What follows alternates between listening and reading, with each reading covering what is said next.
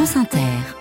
Laurence Thomas, bonjour Laurence. Bonjour Ali, bonjour à tous. Dans l'actualité de ce samedi matin, le secteur de Rafah, à la pointe sud de la bande de Gaza, là où sont réfugiés des centaines de milliers de civils bombardés par l'armée israélienne, le Premier ministre Benjamin Netanyahou demande l'évacuation de ces civils pour pouvoir lancer une offensive terrestre contre le Hamas.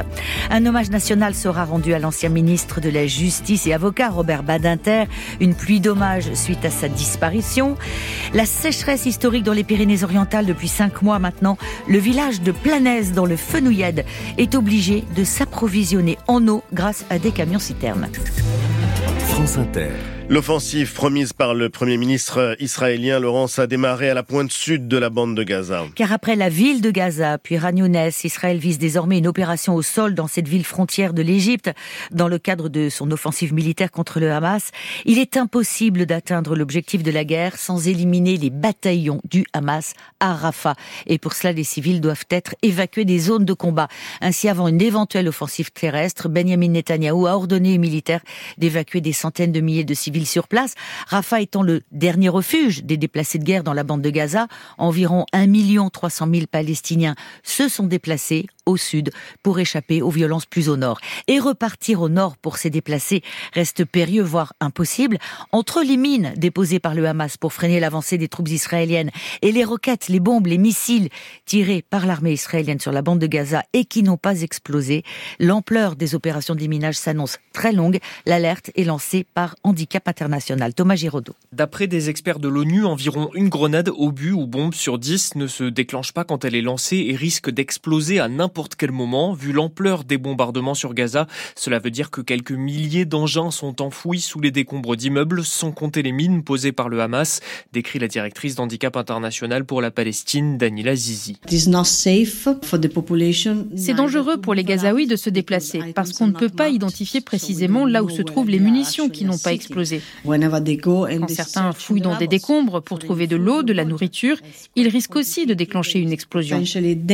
Et impossible d'envoyer des démineurs sur place, de survoler les ruines de Gaza City, de Ragnones avec des drones spécialement équipés pour détecter ces armes tant que la guerre continue.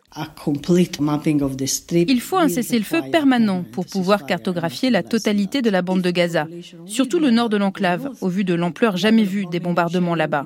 C'est indispensable pour essayer de sécuriser le retour des habitants chez eux, si les autorités leur permettent de rentrer un jour. Mais cela va prendre des années pour nettoyer, décontaminer toute la bande de Gaza. Et les opérations vont coûter très cher, plusieurs dizaines de millions de dollars selon l'ONU. Thomas Giraudot. Adieu Monsieur Berdenter et merci des habitants par dizaines déposent euh, des fleurs ou des lettres devant le domicile parisien de l'ancien ministre de la Justice, père de l'abolition de la peine de mort, décédé dans la nuit de jeudi à vendredi. Par ailleurs, un recueil de condoléances est à la disposition du public jusqu'à demain dimanche. L'occasion donc de rendre un dernier hommage à l'ancien avocat. Et puis le président de la République, Emmanuel Macron, a annoncé qu'un hommage national lui sera rendu depuis l'annonce de sa disparition. Une pluie d'hommages donc. Parmi eux, celui de Georgina Dufoy. Elle l'a côtoyé au gouvernement entre 1981 et 1986 pour l'ancienne ministre des Affaires sociales et de la solidarité nationale de François Mitterrand. Il a eu une vie, dit-elle, qui honore la race humaine. Georgina Dufoy, au micro de Julien Grégory de France Bleu Lozère. Je lui suis reconnaissante du fait qu'il a été un homme de réconciliation. Première chose qui m'a frappé quand on a été au gouvernement ensemble en 81, le pays était très divisé sur l'histoire de la peine de mort. Et la façon dont, Robert Badinter l'a fait a redonné beaucoup de noblesse à cette, cette cause. Et si vous regardez les votes, il y a pas mal de votes contre. Par contre, au Sénat, qui pourtant était très hostile au départ, après le, j'ai envie de dire la plaidoirie, mais le mot n'est pas juste, la façon de le, de le voir de Badinter, le Sénat a voté à une beaucoup plus grande majorité euh, en faveur de l'abolition. Donc, pour moi, c'est un homme de réconciliation, c'est un homme de justice et c'est un homme au fond qui aimait les êtres humains. Il présentait l'abolition de la peine de mort comme qui suis-je pour pouvoir d'enlever la vie à quelqu'un? Georgina Dufoy avec euh, Julien Grégory de France Bleu Garloser. Et un 6-9 Laurence, un 6-9 spécial en hommage à Robert Balinter avec de nombreux invités, notamment à 7h50 le président du Conseil constitutionnel Laurent Fabius, qui l'a bien connu et qui sera au micro d'Inter. L'enfant de 9 ans, porté disparu depuis jeudi à Souston dans les Landes, a été retrouvé hier après-midi dans le département voisin euh, du Lot-et-Garonne. Le père de l'enfant a été placé en garde à vue.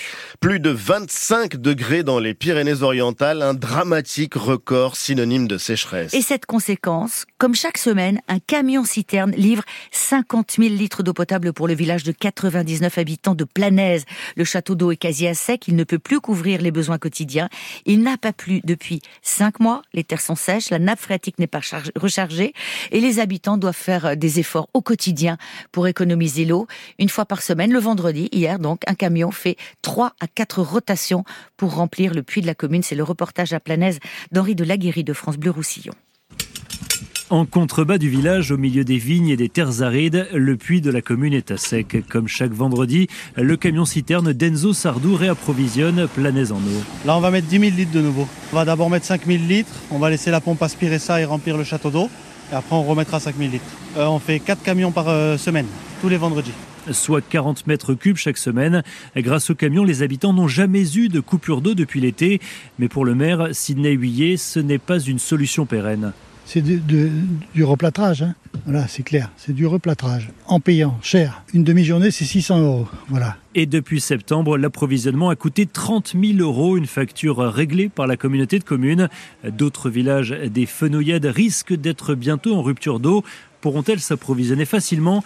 Rien ne le garantit pour le moment. Des camions, oui, on en aura largement assez, il y a de quoi faire. Il y a un paquet d'entreprises qui pourront se libérer du travail pour faire ça. Mais le souci, ça va être l'eau.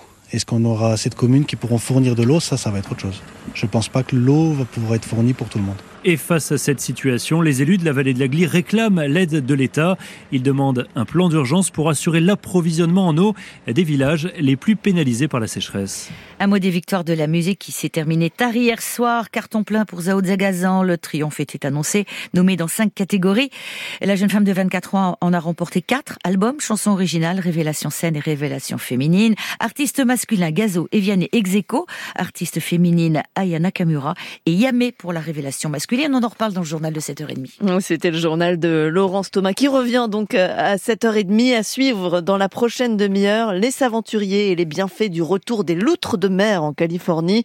À 7h moins le quart, la revue de presse. Regard croisé, il sera question euh, d'amour avec une psychanalyste et juste avant 7h, Mr. and Mrs. Smith dans le temps des séries.